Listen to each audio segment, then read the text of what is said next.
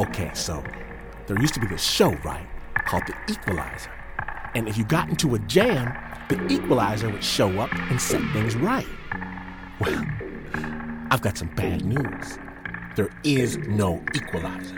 And that's why sometimes you gotta show the bad guys who is boss. You gotta stop being the universe's doormat and become somebody's problem. On the next Snap Judgment, fighting back. Real stories about real people who decided they were sick and tired and they weren't gonna take it anymore. That's it. 911. What's the problem, ma'am? This woman has been taking my identity for the last five months. It's been a living hell. No, I'm not going to leave you alone. From PRX and NPR, Snap Judgment. She's running. Storytelling with the beat.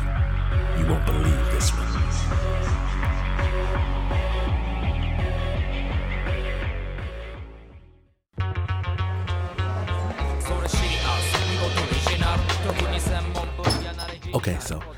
I was rolling out of a restaurant in Hikone, Japan with my boy Fraz. And then I heard it before I saw it. And I saw it. A circle of gangsters beating the bejesus out of two skinny dudes. Ugly, horrific, savage. And for a long moment, we're frozen. Can't move. But then Fraz walks directly into the middle of the attack, taps the biggest gangster on the shoulder, and says, Hey man, what's going on here? The beating suddenly stops. Big gangster looks down. Nanikore. The two skinny fellas catching the beating, they stand there, whimpering, bleeding, while the crew takes a break to rest their fists, and the big gangster says, Hey, these are bad guys and they need this beating. And Fraz says, Maybe these guys are my good friends. Can't you just give them a break? And the gangster, he's actually sympathetic. He's like, Yeah, dame dayo. He's like, no, you don't understand. We have to beat these fools under orders, or it's going to be us catching the beating. And while Fraz is arguing and telling them that enough is enough, the two skinny dudes just stand there, their heads bowed, waiting for the beating to resume. So I roll over to him. I'm like, hey, hey, hey, hey, hey, hey, what you doing? Get out of here. This ain't over. Run away. Run away while you still can. Get out of here. But finally, Big Gangster, he signals to Fraz and he's like, This is business, but thanks for stopping by. And he gestures casually for the two skinny dudes to go back behind the restaurant. And they walk, obedient as baby lambs to their fate. And I just stood there. I just stood there and watched them go. One of the skinny dudes, he looked back at me for a second, just a second, and caught my eye. And I turned away from him. I have never felt so powerless, and I never forgot. Well, today, on Snap Judgment from PRX and NPR, we proudly present Fighting Back. Stories about people who, for whatever reason, decide enough is enough. It all ends today. I'm mad as hell, and I'm not going to take it anymore. My name is Glynn Washington. Welcome to Snap Judgment. Kick it!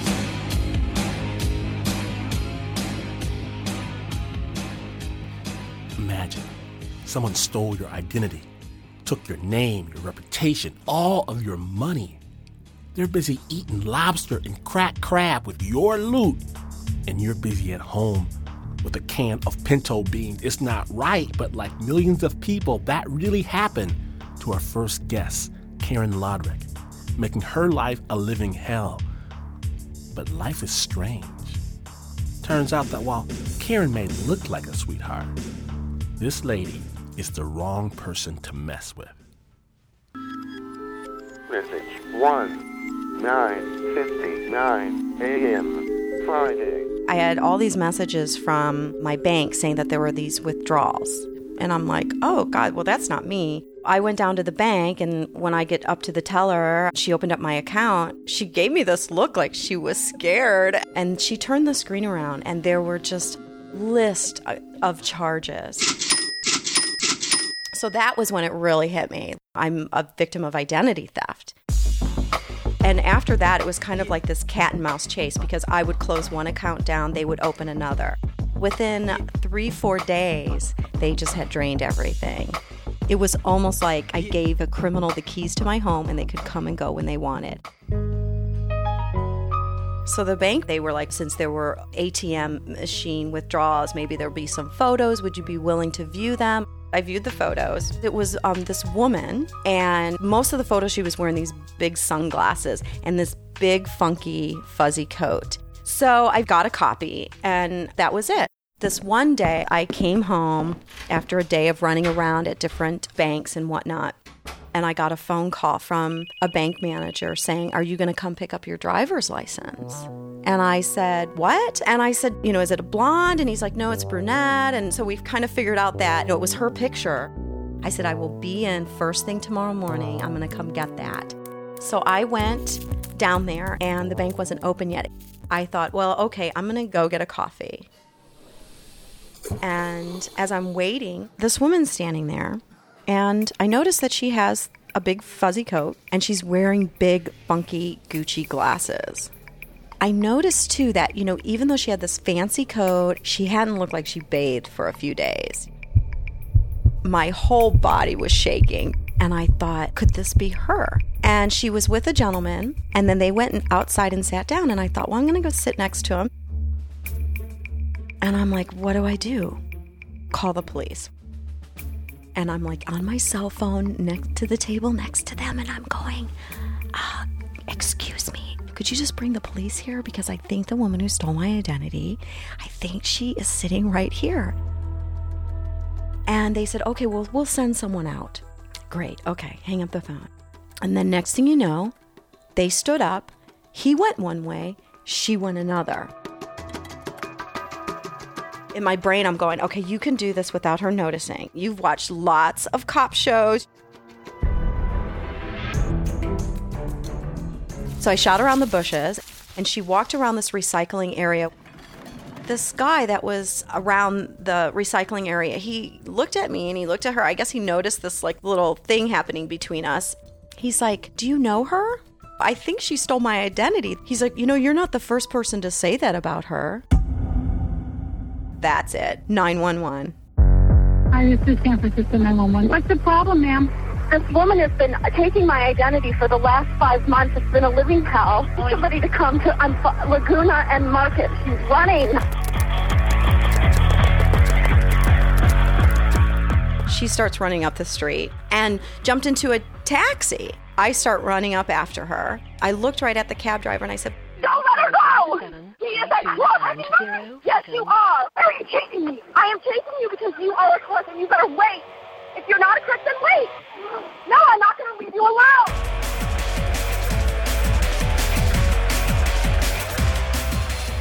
And then she darted across the street. Just before she crossed, she dropped a Prada wallet. I just looked in the Prada thing and she has my name in there. Oh my God. It's freaking her, man. Oh, somebody better get here because I'm ready to slam her against the cement. We went around the one block, we went around another block. I don't know where she is. She might have went in this building here. Oh God, I'm so afraid she's gonna jump out at me or something. And I heard this alarm. There was a postman there, and I was just like, What just happened? And he's like, I think somebody tried to get into this building and the alarm went off. I ran through the parking garage and then ran back, and she was gone this time. She got away from me. I can't believe it. Oh! oh my God. 911 was like, Would you want us to stay on the line? I was like, No. I mean, I'm like, What's the point? She goes, You know, he's right around the corner. He'll be there any minute. Within three minutes, police was there. I told him I lost her here.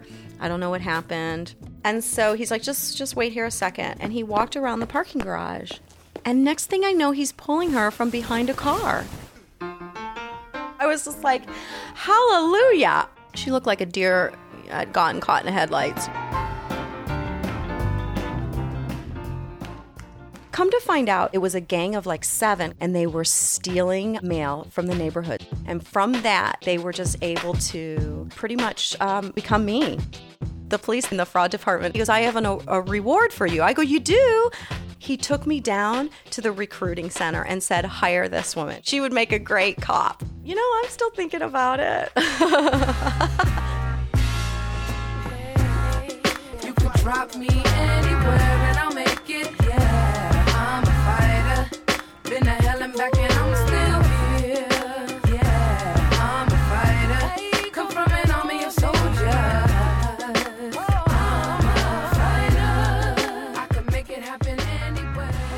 kudos to Karen for chasing down her nemesis. Now, Karen is still fighting the good fight. She didn't take the job as a cop, but did go on to a new career in crime fighting. Today, she's an identity theft expert who teaches others how to protect themselves. You can find out her tips on her website, fightingbacknow.com. And Karen is also an advocate for victims of identity theft and helped develop the Identity Theft Council. It's an organization that supports victims and works with banks and law enforcement officials to fight identity theft. We'll put links to both on our website, snapjudgment.org. And big thanks to Snap's own Mitzi Mott for putting that piece together. Kinda nice, huh, Snappers? That's right.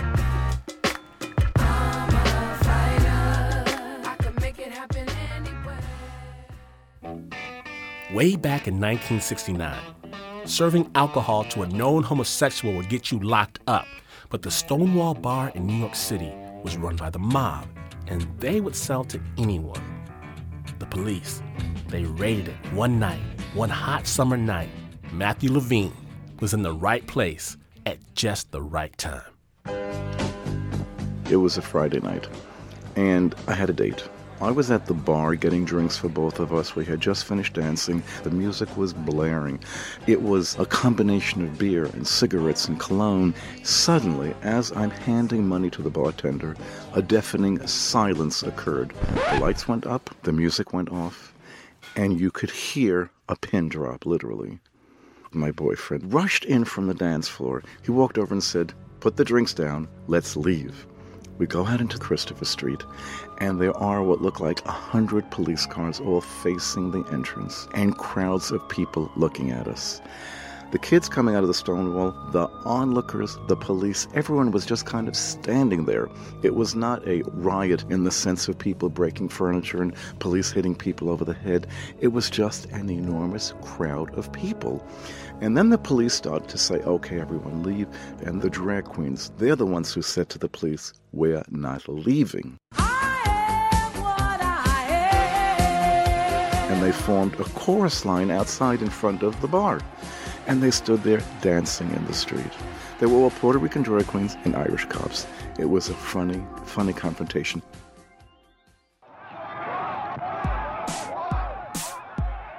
A riot broke out at the Stonewall Bar in Greenwich Village. The gay patrons who were used to raids on bars where they chose to meet decided that they wouldn't take it anymore.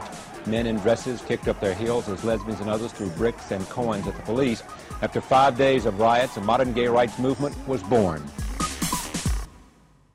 When we came back on Saturday night, we stood there on the street and held hands and kissed, something we would never have done three days earlier. It made me feel wonderful. I stood there with chills. It was like when you're watching a parade and the flag goes by. And in the week that followed, I got phone calls from relatives, cousins, my brother, my aunt. We're just calling to find out if you're okay. We know you go to places like this.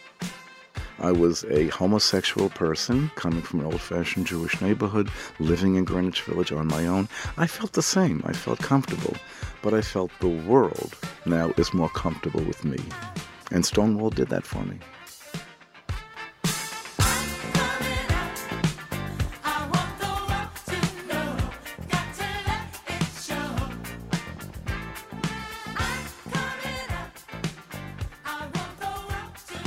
Don't mess with Puerto Rican drag queens, you might get dealt with.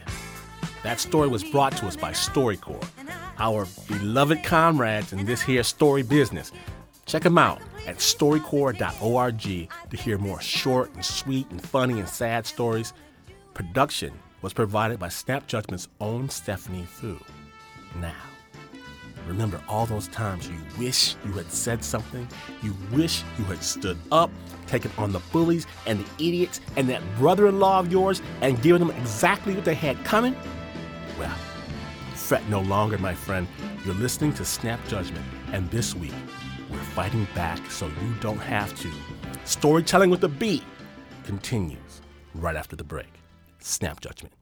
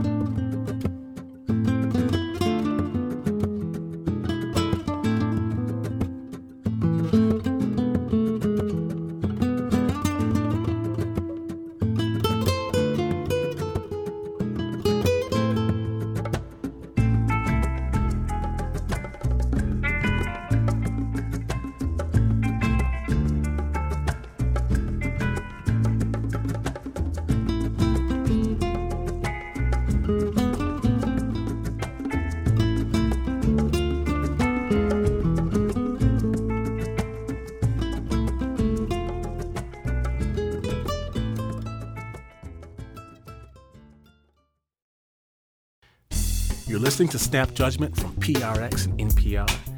And this episode, we're calling it Fighting Back. You know we like some espionage here to Snap. See, Hervé Jaubert spent much of his life working for French intelligence. But he gave up all that 007 stuff to have a normal family, a normal life. Then one day, he was approached by a businessman with an offer to move to Dubai and open up a commercial submarine factory. So he packed up his scuba gear and moved to the Arabian Peninsula.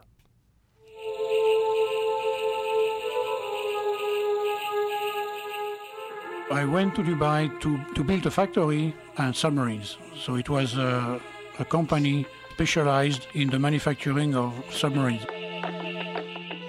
I knew about the Middle East. When I was a covert operative, I spent half of my life in Middle Eastern countries to do uh, covert operations. Libya, Lebanon, uh, Morocco. Uh, so I, I, knew about the Middle East. When I told uh, around me, my friends, my parents, relatives, uh, that I was going to Dubai, many, many uh, people warned me that maybe it's not the right place to, to go. Well, I have to admit that I did not believe them. But also, I'm kind of an adventurous guy, so I said uh, I wanted to take the challenge. They gave me the title of CEO. From there, it was chaos and, and madness with the deadlines and people working uh, 14 hours a day. Dubai actually does not have money. The money they use is the money from investors, but they don't have money on their own. So uh, soon they realized that they could not afford anymore a submarine company because they just, they just did not have the money. So they pulled the plug. When they decide to pull the plug, they want you to pay back your salary. They were after me and that they were doing extortion, nothing but extortion by a government company. Dubai, uh, it's only 250,000 people, 1.5 million people who live there, but it's only 250,000 Emiratis. The rest, it's expatriate, foreigners. So they all know each other. They, they all have a cousin or an uncle uh, in the justice system or in the police. So when a company has a problem with you, he calls the police, either a friend or a parent or a relative, file a claim or ask the police to arrest you. They don't need to prove it. All they have to do is to accuse you of something. So I was arrested three times. I was interrogated three times. It's an interrogation room. There is no window. I was questioned by two officers in their traditional dress, you know, the white robe with the white scarf. Uh, one was playing the good cop, the other one was playing the bad cop, uh, really nasty. He would tell me I would never see my family again. They would lock me up in a hole uh, deep underground. They wanted me to confess so many other things that I was a mercenary, that I was in Dubai to kill someone. They threatened me to be tortured if I did not confess. He gave me examples of what he would do to me, which was to insert needles in my nose. I've been in the intelligence service for a long time. I've never heard of that method. He talked about it like he was used to do it. It did not sound like he read it in a book a week before. Of course, I did not confess anything. They told me, give us $1 million and we give you your passport back and you can go home. I decided that I would not give them one dime. Because I'm a former intelligence officer, I decided uh, to escape the country. What I had to do is to play their games. I had to satisfy their ego to make them happy and to make them believe that I would give them the money. That all I needed was time to realize the amount. And they gave me two months. In 2009, they arrested 800 people who were trying to leave the country uh, using different ways fake passport, real passport, or whatever. It doesn't work. Dubai is a cage. And then you have the ocean.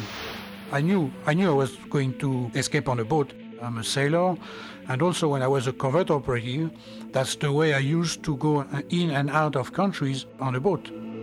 Before I escaped, I had to identify an escape point, like a beach. I explored the entire coast.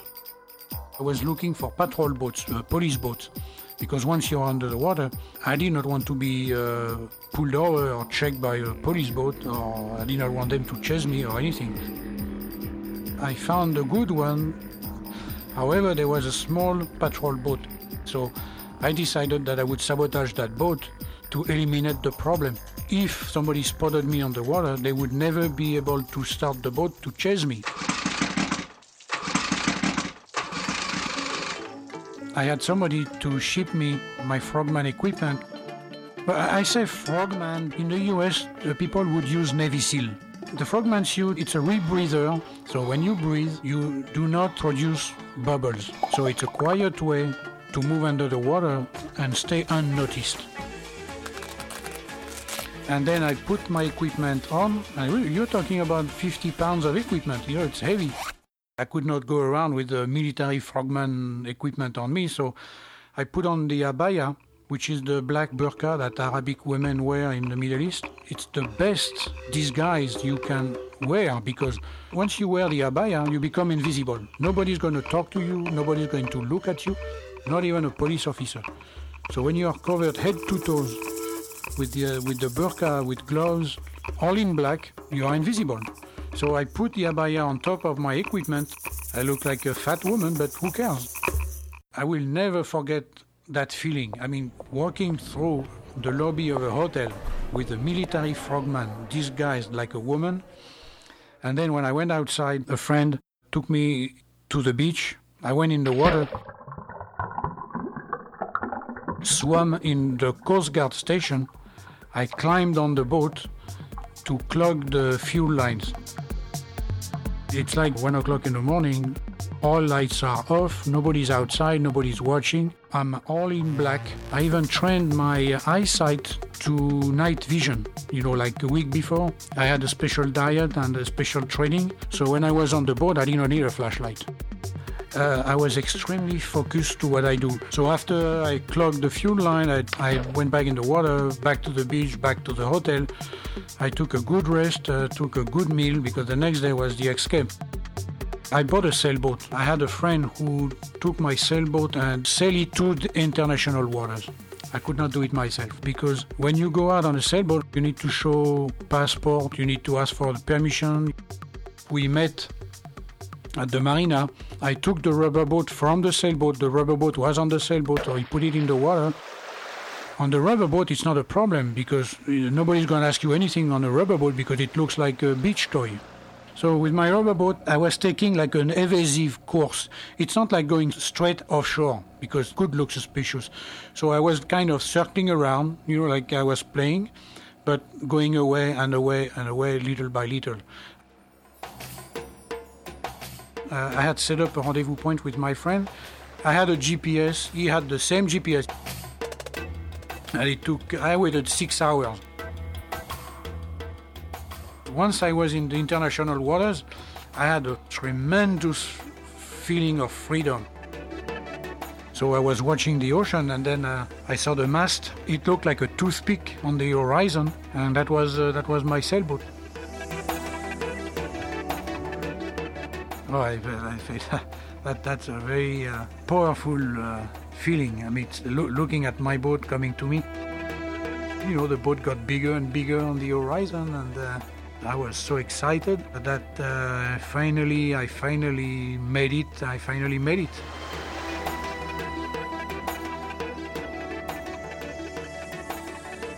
Hervé and his buddy sailed to Mumbai, India, where he sold his yacht and hightailed it home to his wife and kids. Now, his business partners took him to court in Florida, but they lost. Hervé is chilling. Check out all the gritty details in his book, Escape from Dubai. We'll have a link on our website. Most people, you see, they go shopping in Dubai. Hervé, he's busy escaping from it. That story was produced by our own Anna Sussman and Natalia Yeager. Now, how you fight back on our Fighting Back show, it often depends on where you stand. We recently had an artist salon right here at Snap Studios, and this young blood, Chaz Jackson, took the mic in order to break down how he is fighting for his family. This is a collect call from the Rappahannock Regional Prison. Will you accept the charges? And I don't have time to ponder that question. I immediately press zero to connect the call with my mother. This call is from an inmate from a correctional institution and is subject to monitoring and recording. As if I didn't already know that. This is not the first, nor will this be the last call I receive from prison. Jump. Every time an 888 number shows up on my cell phone, have to excuse myself, whether I be at work or at church. See, these precious moments cannot pass me by. She is living in times where 18 hour lockdown has become routine and answering to officers is habit. HBO shows like Oz and The Wire have molested my imagination into a high definition picture of the hellhole where you currently reside. There are two things in this world that should never happen. One, a parent should never have to bury their own child, and two, a child should never have to visit their own parent behind bars. It is unimaginable. Not knowing the next time you'll embrace, it is unbearable. To have to communicate behind a glass barrier, it is unsightly. To see your mother, hair braided in two French braids, dressed in a tan jumpsuit. You see, orange jumpsuits are for the glitz and glam of television purposes. Tan is given to criminals, messages be subliminal, hope is often minimal. Tan is the same color as dirt, forcing criminals to contemplate ending it all, returning to the earth. Tan is for black girls who considered suicide when the rainbow wasn't enough. And I want to tell her that though you are in jail, you are not of jail.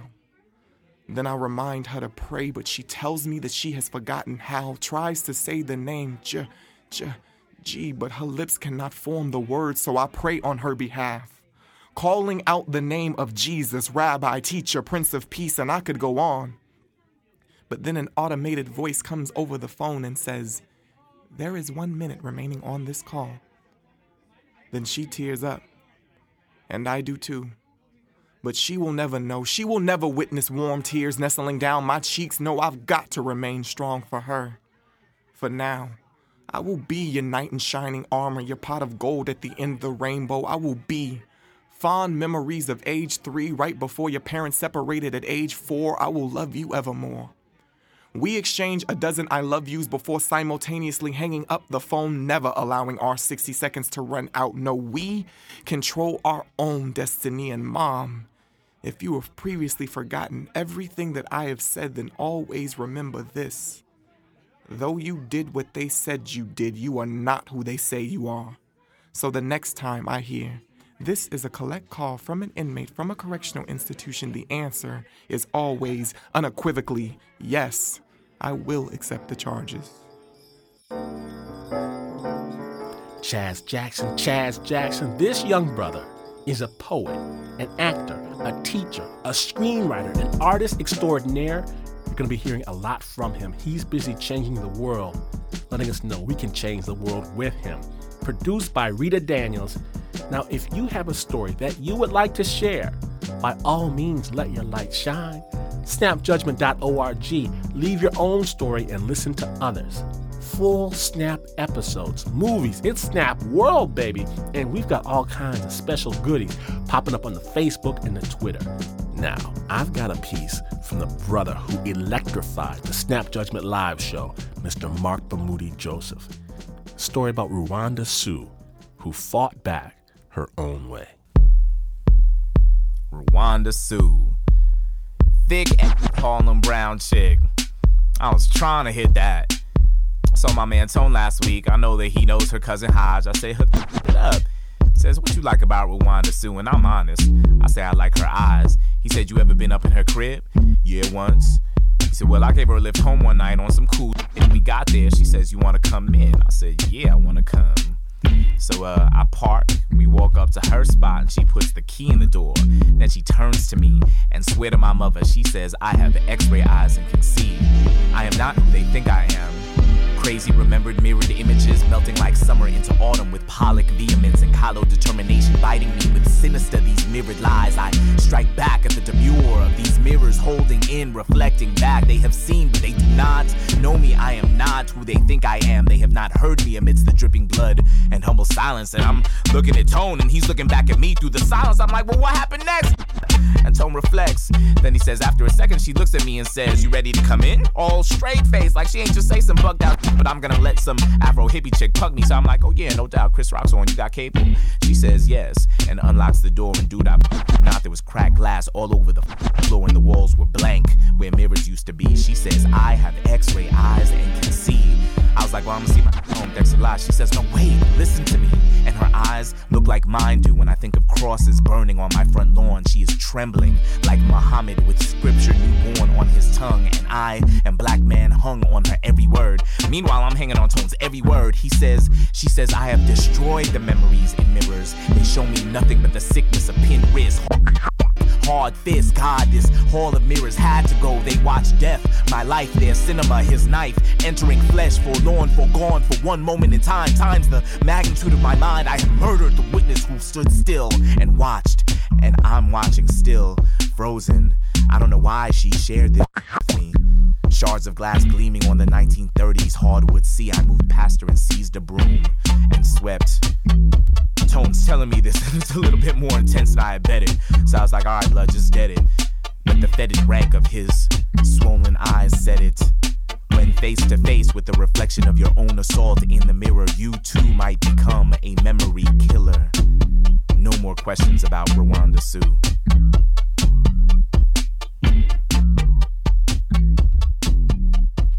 That was him. I told you. He floats like a butterfly, stings like a bee. Marc Bamuthi Joseph. Electrified the Snap Judgment Live. We can't wait to get him back on the show. Now, you are listening to Snap Judgment, the Fighting Back episode. Stay tuned. We might just have to bust somebody in the teeth.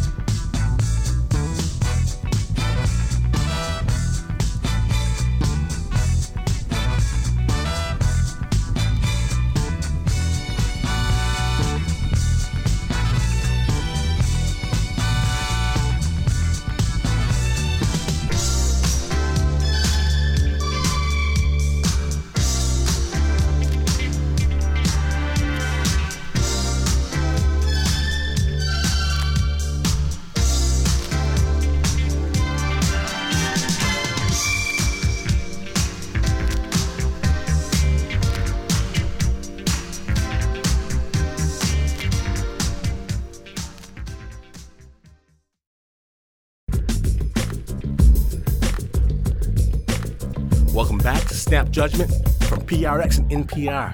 Now, it was my first job, my first day on the job.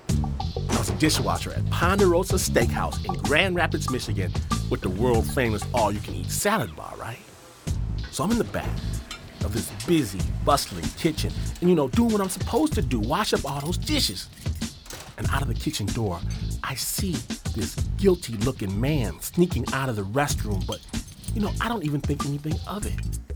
I got work to do. I'm working through this stack of plates. And then I notice it's just me. A few moments before, there were at least 10 people around me doing various things, and now I'm standing there all alone. What? And then the kitchen door flies open. It's the manager, and he looks around, looks around, and I'm the only one there. Hey, hey, you, new guy, come in. And I'm like, yes, sir. What can I do for you, sir? I need you to get in that restroom right there and clean up everything till it's spick and span. I want to be able to eat off of that tile work. All right. I open the door to the restroom and snappers. This is NPR. It would be against FCC regulations for me to describe the horror I met upon opening that door. It was an abomination, an affront to all that is good and decent and holy, smeared all over the place from me, the lowly dishwasher, to cleaning up. And I knew I knew I'd seen the dude responsible for this mess, and I vowed to kick his behind right then and there. And I ran from the restroom into the dining room, searching to deliver the punishment he so richly deserved. But, but I couldn't find him. Snappers. I had murder in my heart, but I couldn't find the restroom criminal as much as I looked. I couldn't fight back that day. Not that day. But today on Snap Judgment, people can fight back. And let the record reflect, Mr. Poopy Man, I ain't done looking for you. And I've got your face seared into my memories. It is not over.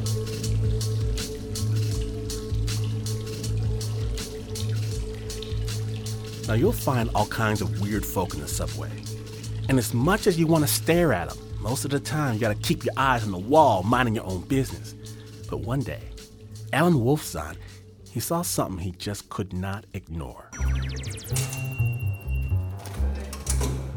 I'm 24 years old. I'm living in New York City. I was traveling from uptown to, I think it was uh, Christopher Street. I get on the train, and at 42nd Street, Times Square, the train stops, and a few people come in, and I'm sitting in the sort of the corner of a, the subway car, and across from me is an old man with a cane. There's also a young kid standing up. At first, I didn't think too much about it. Then the next stop happens. At that point, I could see that the young man is very agitated. And before I know it, he literally kicks the old man in the chest. Just karate kick. And the old man doesn't have anywhere to go. And he just collapses forward and starts breathing heavy. People just started getting up, yelling, screaming, getting out of the car. I got up, but instead of getting out of the car, I went up to the kid. I said, What the hell? And he pushed me and then said something like, That old man is a faggot. He's trying to pick me up. He was sticking his tongue out at me. And he came at me again and he pushed me. So what I did was I, I left the car looking for a cop. And sure enough, there was a cop walking towards the car that I was in, and I called him over, you know, yelling and screaming at him with my hands, Come on, come on. And I went back into the car thinking that the cop was behind me. I went up to the kid and I just was like, I don't know what the hell was going on, but you're going to get into some serious trouble here. The next thing I know, he grabs me by my coat and the train is going back and forth. And I'm trying to get loose and swinging at him, and he's swinging at me. And at one point, with the motion of the train, he let go of me. My shoulder cracked the glass and my entire top body just went outside the car as the train is moving. And immediately I came back in. Of course, at that point, I could have been decapitated. But what really pissed me off was my glasses fell off. And I was so angry that I went and I, I jumped at this kid and I was about to punch his face so hard. And just as I was coming towards him with my fist, I see a pair of handcuffs go on the kid's hand and the cop pulls him away. So I'm I'm like lunging at this kid and I practically fall into the other window. About two weeks later, I happened to be at 42nd Street, and I was just leaning against a column waiting for um, the train to come and uh, going to the same place. All of a sudden, I'm looking down the station, and I see this kid walking, the same kid walking towards me. Like I thought, oh God, now I'm gonna have to get into this big, big fight now. The worst thing that could happen to me is I'll get thrown into the tracks and killed by a train. But um, the kid sees me and instead of getting into a fight, the kid comes up to me and thanks me. He said, Man, I am so sorry. Thank you for. I could have killed this guy and I could have been in jail and all that happened. And he, we start talking until my train comes. And that's basically it. That's the whole story, really.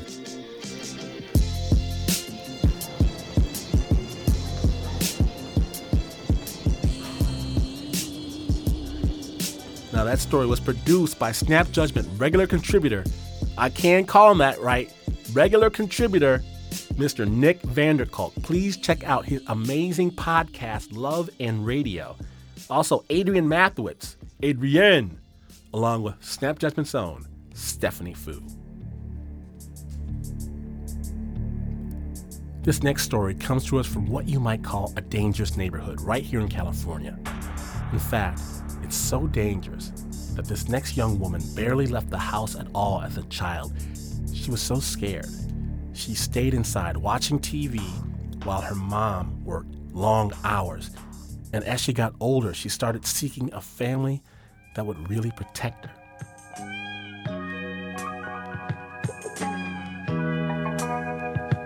I was, you could say, like a loner. I was very quiet and I didn't talk to anybody. I practically had to like raise my little sister. My mom, she was like working at McDonald's. There, there was things going on with my dad.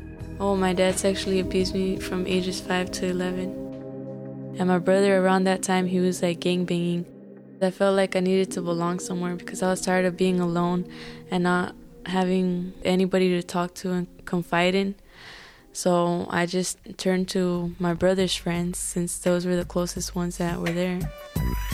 At first, it was like nothing big. During lunchtime, we would just all gather up, a little group of kids, try to punk other kids or stuff like that. felt good, like I felt like I was powerful.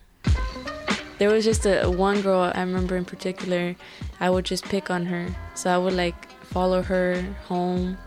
I'll tell her that she needed to watch her back just intimidate her.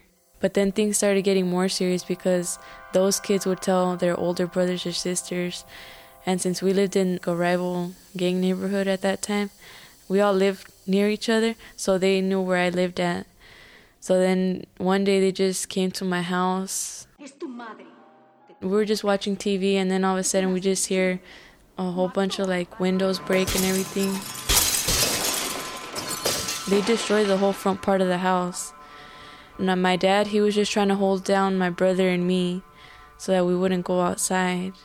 And I just remember like my sister running into the closet and she was just yelling for my mom. Well, then after that, it was just payback.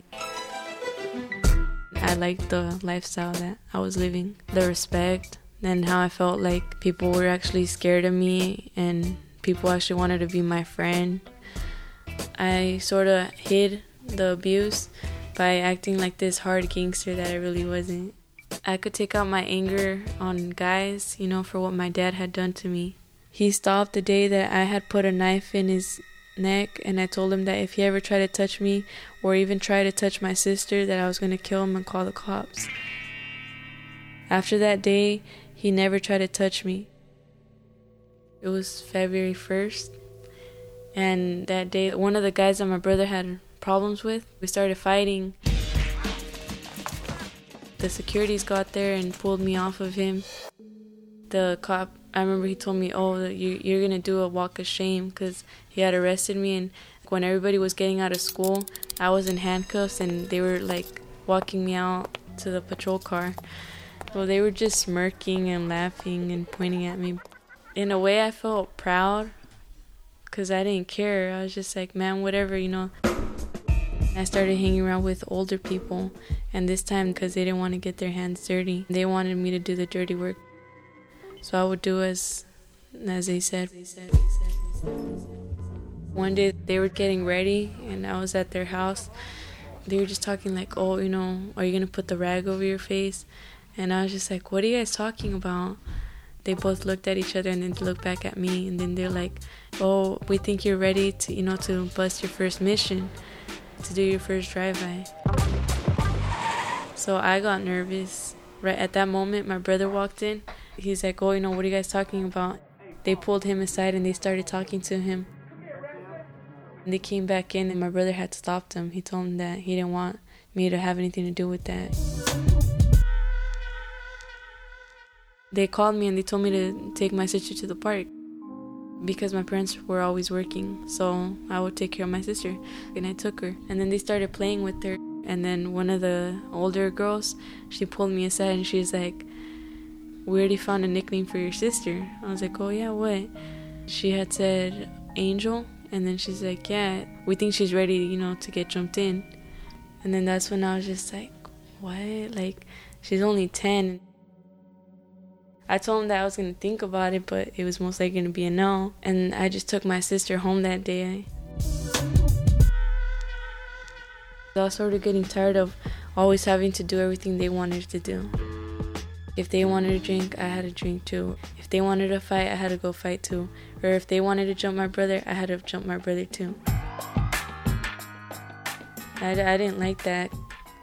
All the things that I had to go through, why would I want to put her through the same thing? Getting beat up, having to watch over your back to see who's coming. Like, I, I wasn't at peace. I decided that day that I was to stop gang banging completely. I just didn't want that life for me or my sister. I had to be smart about it though. I didn't want them to be suspicious about me not wanting to gangbang because if they were suspicious, I'd probably be known as trash. If I'm known as trash, then they have a right to like beat me up every time they see me. Even across the street, there's been like four drive-bys in three days. I started like studying and doing my work.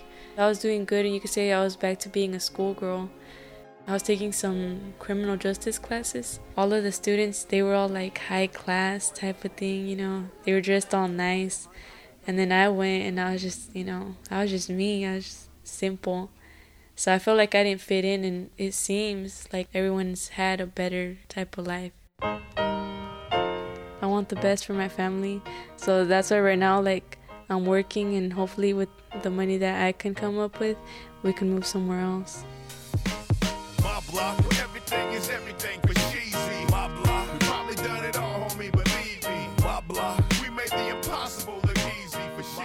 Today, our storyteller works for an anti gang task force.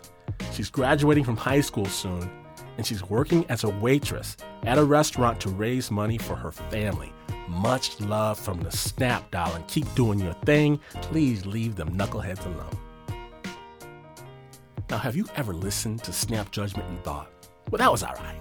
That was pretty good, but I can do something better. I got something everyone's gonna love.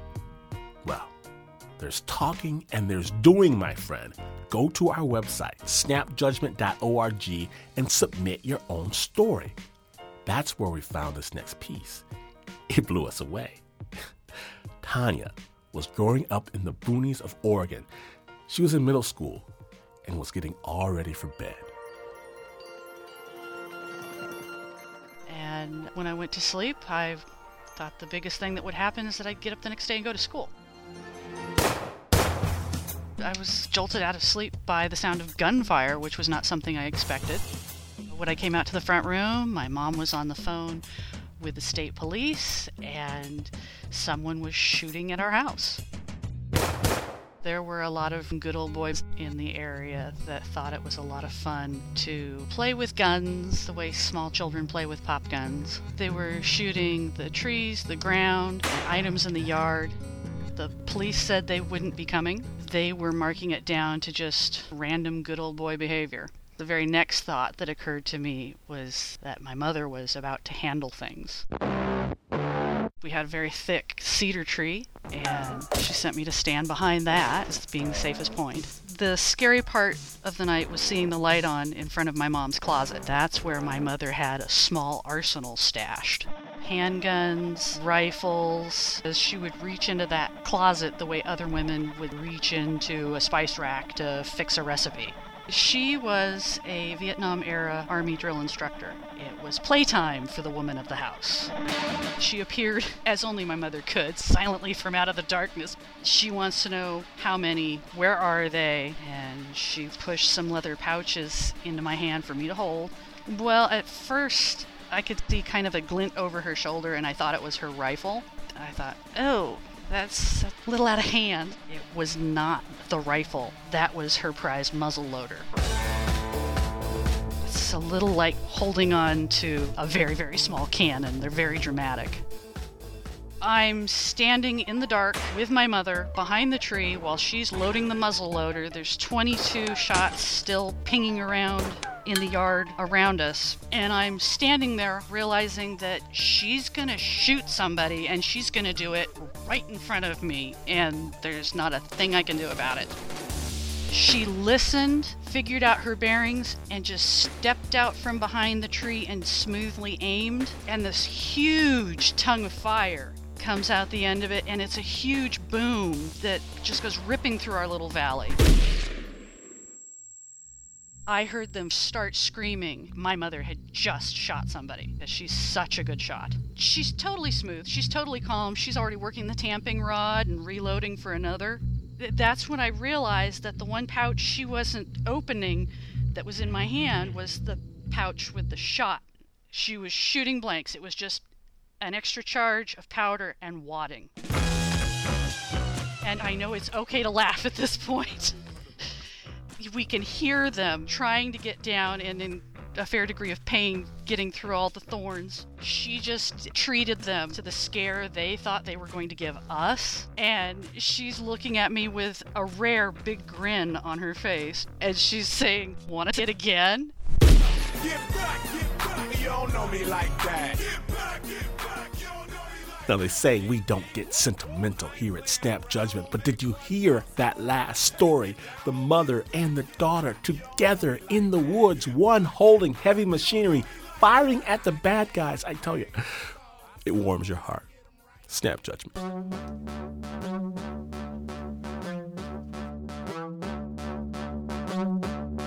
Now we're rolling into the final doc right now. We've dealt with everybody that needed dealing with. But don't be sad. Do not be blue. We've got hours of Snap Love on the website, snapjudgment.org. Podcast, music, and don't forget to hit us up on the Facebook or the Twitter. Now, Snap Judgment was produced by myself, but never alone. No way, never alone. Please, let me introduce the hardest working and best looking team in all of media. First, put your hands together for the Uber producer, Mr. Mark Ristich. Stephanie Foo and Anna Sussman's fingerprints are all over this episode. It's called Fighting Back, and for some reason, they really got into this idea.